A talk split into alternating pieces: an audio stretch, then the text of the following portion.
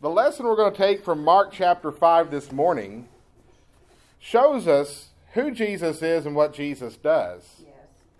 But it's also going to show us how we should respond to Jesus. Yes. Never was a doubt in my mind growing up that Jesus existed. Never was a doubt in my mind that Jesus was the Son of God. That he died on the cross, and that he rose again, mm-hmm. and that he lives in heaven. Never doubted that any time in my life. I've never doubted that. Known that since I was taken to Sunday school as a kid. At the age of 12, preacher preached a series on hell. If you have half a brain, you decide you don't want to go there. I asked Jesus, I asked the preacher, I said, How do I not go to hell? I don't want to go to hell. He says, Ask Jesus into your heart. He gave me a little prayer to pray. I prayed. Asked Jesus to my heart. I had no doubt that Jesus existed, that he died on the cross, that he rose again. I said this little prayer that the preacher told me to say. I had not considered why I needed Jesus in the first place. Age of 12, I still lost. I did good in youth group. Joined the Galileans Young Men's Bible Study Program. Learned a lot of scripture. Led singing on Youth Sunday. Knew Jesus existed. If I'd have died then, I would have died without Christ. Yes. Because I had a knowledge of who Jesus is. I didn't have a faith. And so that's what I want to talk to you about this morning. You hear the word faith. Faith. But without faith, it's impossible to please Him.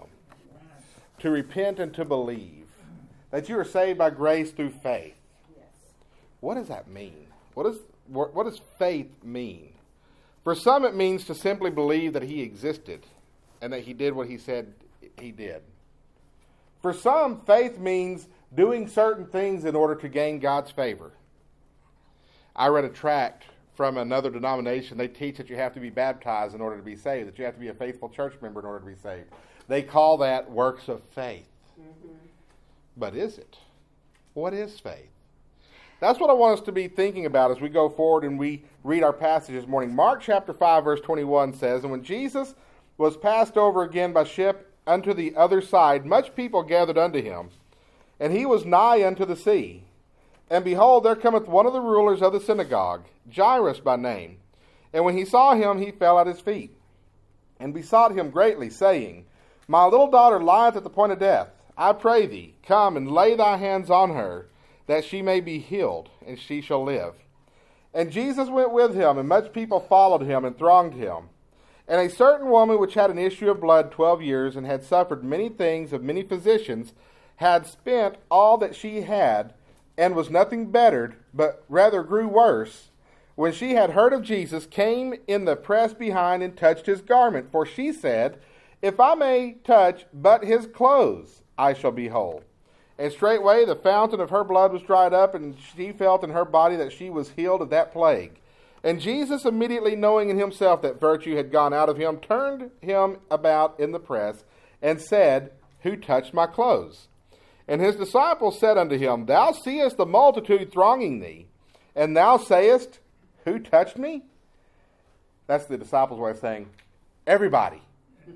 Who touched me? Everybody, Jesus. But no, somebody touched him in faith. That's what Jesus was asking about. And he looked round about to see her that had done this thing. But the woman, fearing and trembling, knowing what was done in her, came and fell down before him and told him all the truth.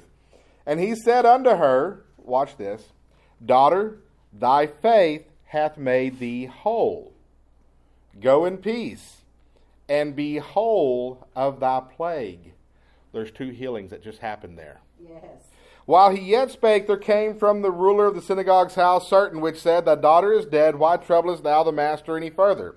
As soon as Jesus heard the word that was spoken, he saith unto the ruler of the synagogue, Be not afraid, only believe. Mm-hmm. And he suffered no man to follow him, save Peter and James and John the brother of James. And he cometh to the house of the ruler of the synagogue, and seeth the tumult, and them that wept and wailed greatly.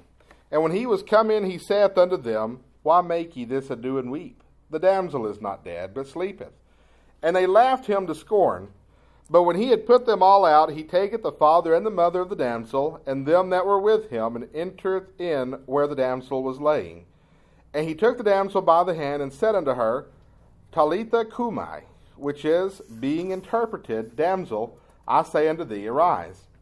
And straightway the damsel arose and walked, for she was of the age of twelve years. And they were astonished with a great astonishment.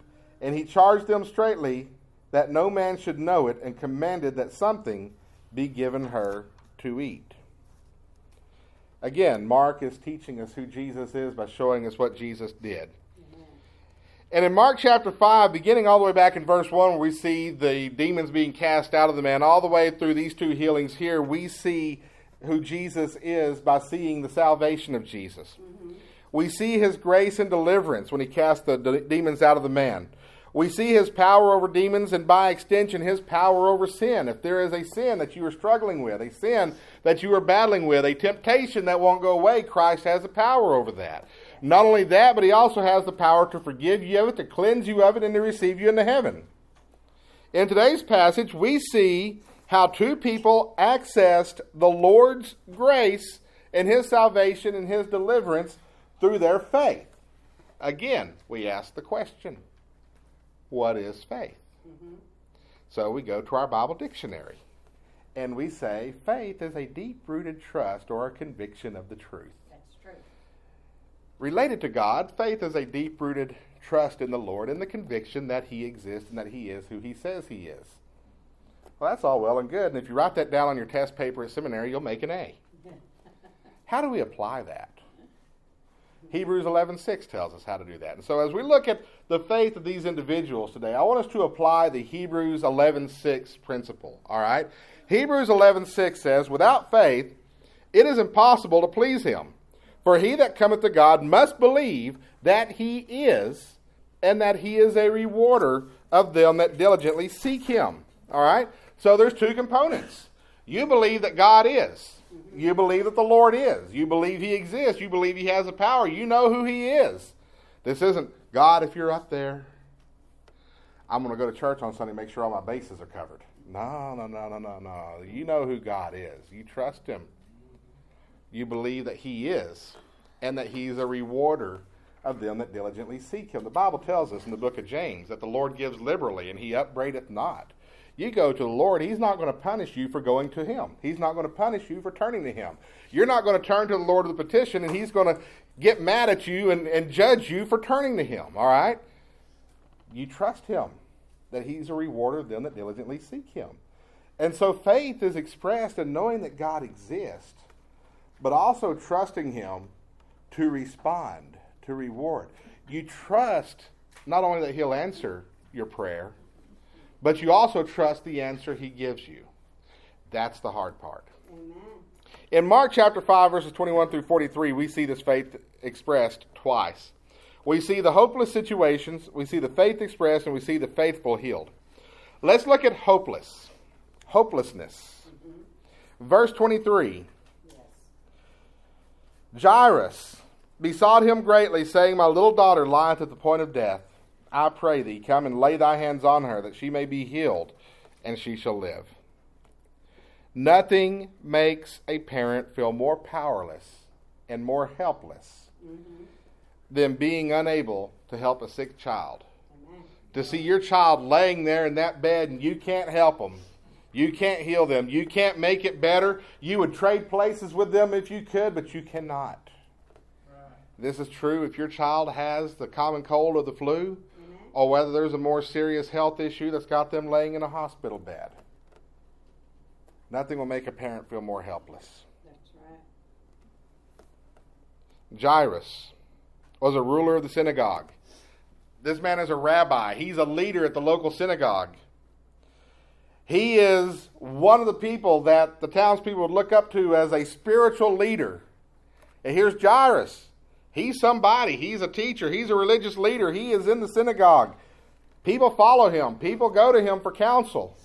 People go to him to have him share the word of God with them. Here he is, his daughter is at the point of death. Mm-hmm. Now, Jesus was a fairly controversial figure among the rabbis. I don't know if y'all know this or not, but you know, back in that day, rabbis, they could be pretty judgmental of each other. And if one of them started doing something that's a little off, the rest of them would talk about them.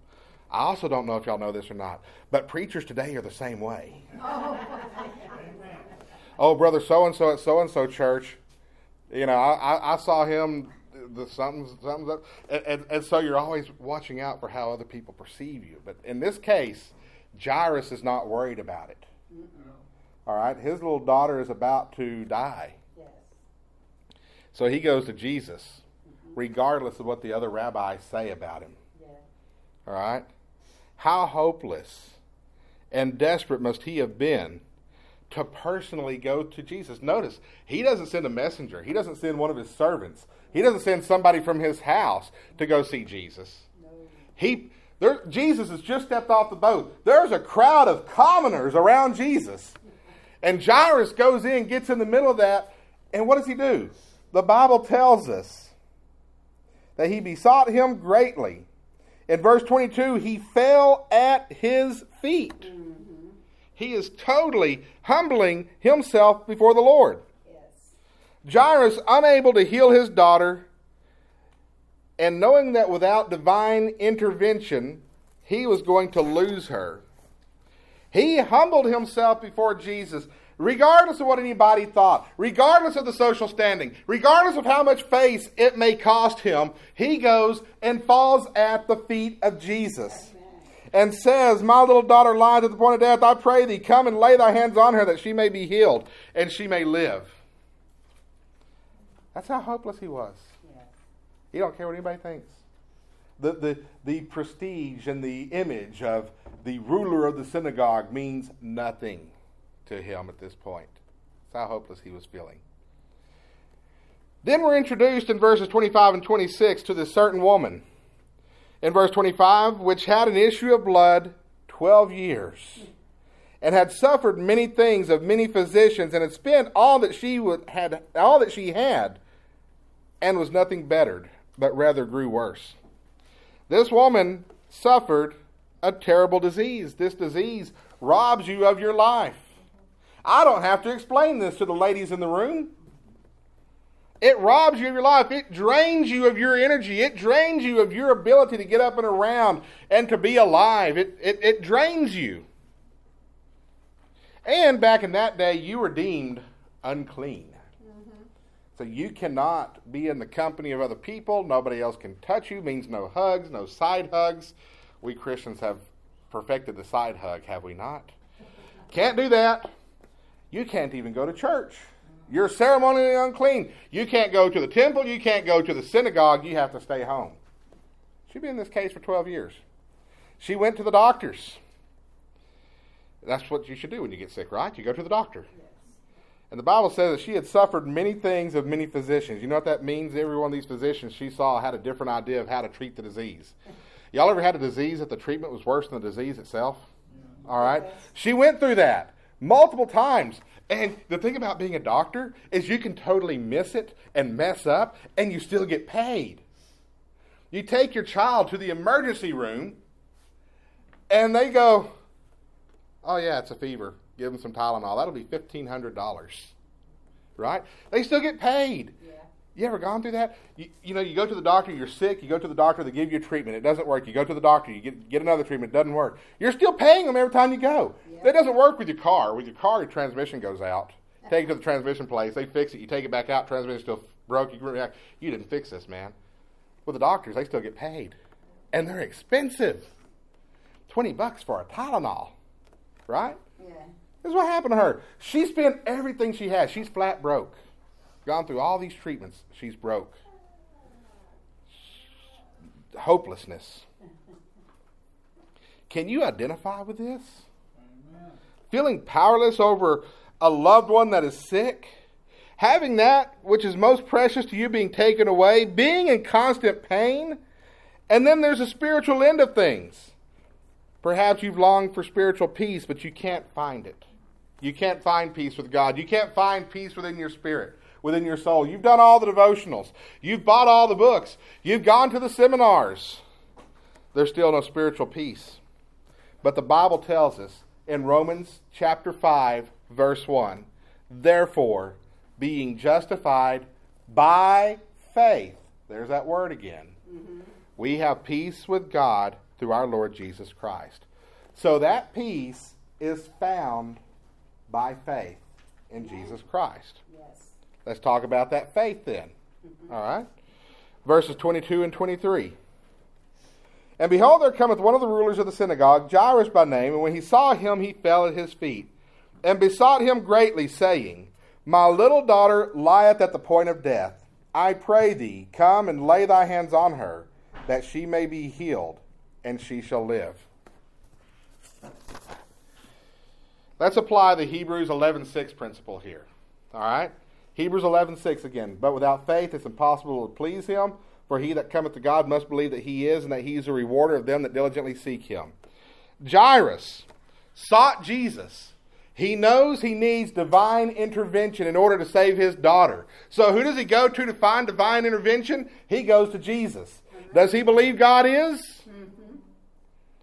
And when he goes to Jesus in verse 22, he falls at his feet. What he does here is he places himself at the mercy of Jesus Christ, at the mercy of who he is, and at the mercy of his answer. He trusted the response Jesus would give. Can you imagine what would happen if Jairus had gone to Jesus? He's risking his reputation now, right? He's taking off the, the mask. He is being real. He falls at the feet of Jesus, and Jesus says, Nope, ain't having it. That would have been devastating. Jairus trusted that wouldn't happen. Because if Jairus would have thought that Jesus would have said nope, Jairus wouldn't have publicly gone and fell at his feet. He's trusting the answer Jesus is going to give. Yes. So we have a man that believes that Jesus is God in flesh. He believes in the power of Jesus, but he also trusts the Lord to respond, to reward those that diligently seek him. The, the Hebrews 11:6 principle is applied here. You see, I've heard faith described, and Jairus here is placing himself at the mercy of Jesus. And I've heard faith described as not believing that God can, but believing that God will. Mm-hmm. That sounds good, doesn't it? I, be, I have faith. I don't only believe that God can, I believe that God will. Because believing that God can believes He is. What about if He will? What about when He doesn't? What about when God doesn't? Has He ever not? You ever, you ever prayed for something and you didn't get it? And I'm not talking about the new car either. I'm talking about you have a legitimate prayer request here. And you prayed for it. God didn't give it. You believed He could. Yes. You believed He would. Yeah, he can. God didn't give it. I go back to 2010. My grandmother, February 2010, suffered a stroke. Just happened all of a sudden. Uh, they were eating dinner, and she suffered a stroke and was paralyzed on the right hand side of her body. And my grandmother was a vibrant, healthy lady. She raised me, so this is like my mom in this in this hospital bed. And there she is, and she's not herself. She's still granny, but her mannerisms, her, her, her the look in her eyes is different. First time in my life. Now this woman stood with my grandfather during desegregation when he desegregated the Dawson Independent School District by court order in 1968. Tire irons thrown in her into her living room window, burning effigies in her in her driveway. I saw her. Re- well, I wasn't there for 68, but in the years after, when I was growing up, I saw her wrestle demons. Not necessarily literal, but well, pro- there's probably demonic activity behind what she was wrestling against. I saw her. There was nothing she was afraid to take on. She was a tough woman. Laying there in this bed, scared. Never seen her like this. There she is in that bed. I can't help her. I can't fix her. I can't make her better. I, there's nothing I can do for her. So Jessica and I and the family and the church, because she was real big in the church back in East Texas, everybody's praying for her healing. And she's getting better. And we all know she's going to get better I believe God could heal her. I believe God would heal her. I could not envision an alternative. The alternative had never even entered my mind. So one night in May of 2010, my wife and I were moving across town. I'm loading up the U-Haul, I get the phone call from my dad that my grandmother had suffered a pulmonary embolism, and she was gone. I had, I had known that God would heal her, and I would see her walk again. And that night, I found out that I would never see her alive again. I trusted God could. I trusted God would. But God didn't. What did I learn that night? You see, trusting that God can and trusting that God will, that's prosperity gospel. That says, as long as I believe everything okay, everything will come out all right. But then sometimes things don't come out all right. Was it something I said or did? No. God's answer was different. Yes. Faith is trusting God's decision, no matter what it is. Right. Faith is trusting God's decision, even if it breaks your heart. Right. Jairus expressed faith by, complete, by completely placing himself at the mercy of Christ mm-hmm. and trusting Christ in the process. Mm-hmm. He trusted that Jesus is the Christ. He trusted that Jesus would receive him. And he showed that faith and humility by going to Jesus in person and falling down at the feet of Jesus. Mm-hmm. Then we go to the woman with the issue of blood. This woman with the issue of blood knew that if she could only touch the garment of Jesus, and some passages say that if she could only touch the hem of his garment, that she would be healed. And she did. She got through the crowd and touched his garment yes. and was healed. Yes. Then Jesus turned around and said, Who touched my clothes? Uh-huh. The disciples like, Jesus, everybody touched your clothes. Everybody's praying. Everybody's reaching out. Everybody's touching. Everybody's pushing against you. What are you talking about? Mm-hmm. But there was only one person that touched him out of faith. So Jesus turns around and says, Who touched me? At verse 33, but the woman, fearing and trembling, knowing what was done in her, came and fell down before him and told him all the truth. Yes. And he said unto her, Daughter, thy faith hath made thee whole. Yes. This woman's faith was expressed not simply by, tr- by touching his garment, but by trusting him as she came forward to confess and tell all the truth. She knew Jesus was Christ. She trusted him to reward her for diligently seeking him.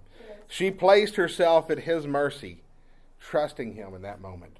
Her faith was not expressed in anonymously touching the hem of his garment. Her faith was expressed in her coming forth and saying, I did it, Lord, and here's why, and confessing and telling him everything. That's this woman expressing her faith. She's expressing the fact that she trusts in Jesus. Yes. And then we go down to verses 35 and 36. Jesus gives us encouragement here. He's, While he yet spake, there came from the ruler of the synagogue's house certain which said, Thy daughter is dead. Why troublest thou the master any further? Y'all ever hear that? It's hopeless. Your prayers aren't going to help the situation. You might as well just accept reality. Right? What does Jesus say? In verse 36, he says, Be not afraid, only believe. Jairus' friends and family think all is lost. They think that Jairus' faith in Jesus is in vain. They get to the point where they're making fun of the whole situation. Jesus walks in and says, this girl is not dead. She's just sleeping. They laugh him to scorn. Jesus has to kick them all out of the room. He tells Jairus, Be not afraid, only believe. Jairus had some fears here. What if Jesus didn't heal his daughter? Is his faith in vain? What will others think? Jairus has put everything on the line, but Jesus says, Don't be afraid, only believe. Don't be afraid of the naysayers. Don't be afraid of the answer. Just believe. Just trust the Lord. Do you trust the Lord? Amen. Are you willing to trust God's mercy and to place yourself at God's mercy? Well, yeah, preacher. Mm-hmm. Are you?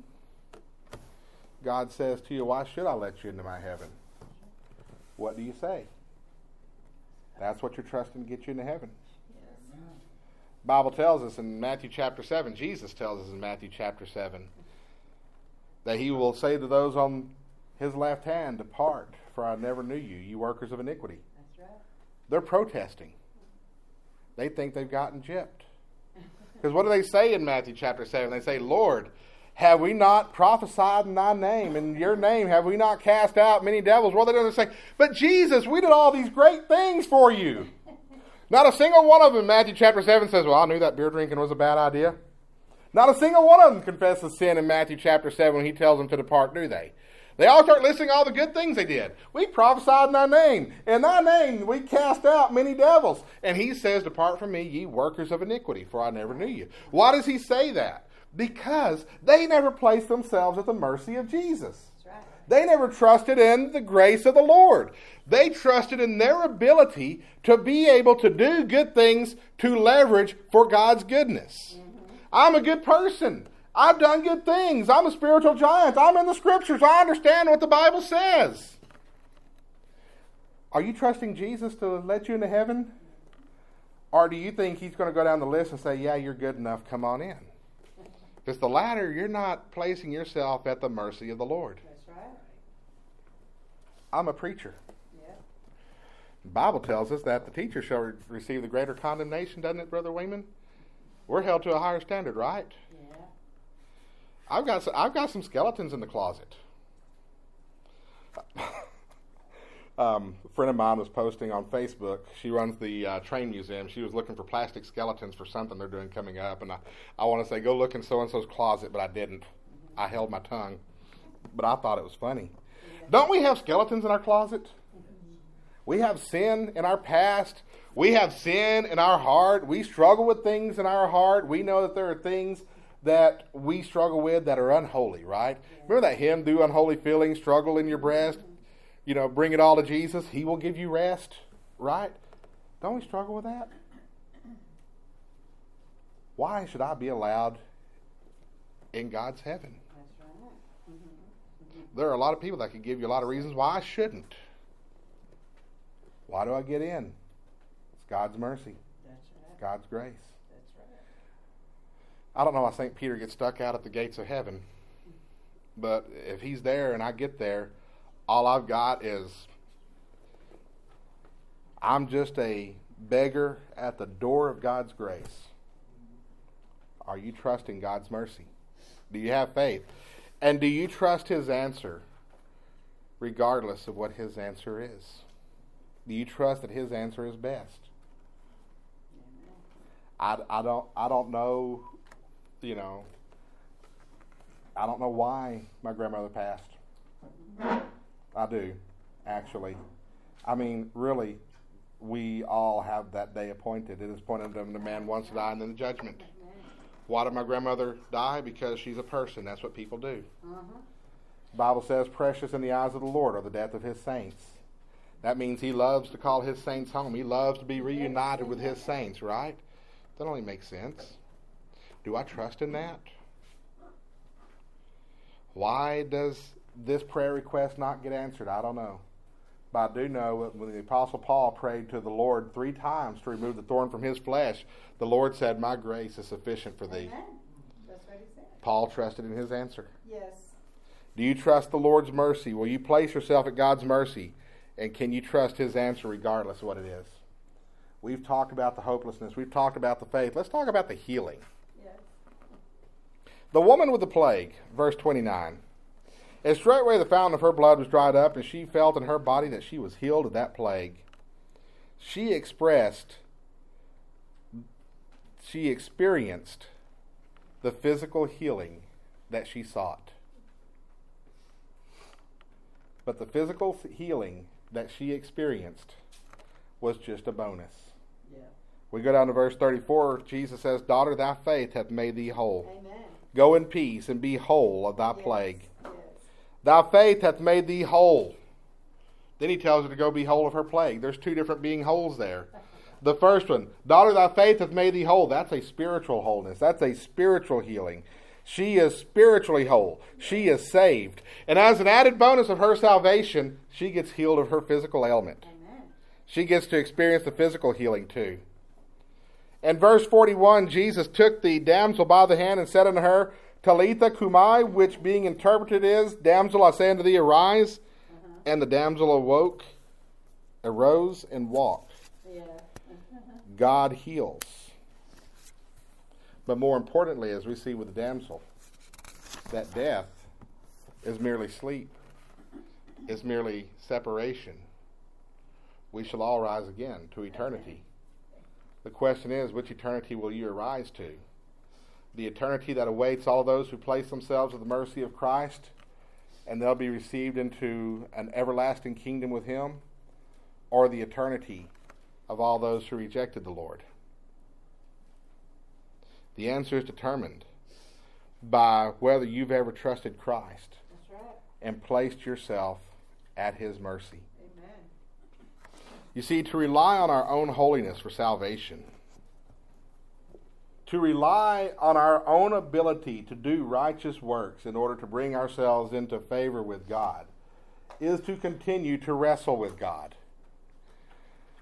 Jacob couldn't quit wrestling with God. And so God touched the hollow of his thigh and crippled him for life. Uh-huh. Jacob had to learn to trust God, to rely on God, to place himself at the mercy of God. To continue to rely on the lifestyle that we adopt to bring us into God's presence is to continue to try to leverage our own abilities Yeah. against God's judgment. And we have no leverage in that regard. This fails every single time because the Bible says even our righteousnesses are as filthy rags. It means they're of little value to the Lord. Right. Surrender. Mm-hmm. Place yourself at the mercy of Christ and trust Him to receive you.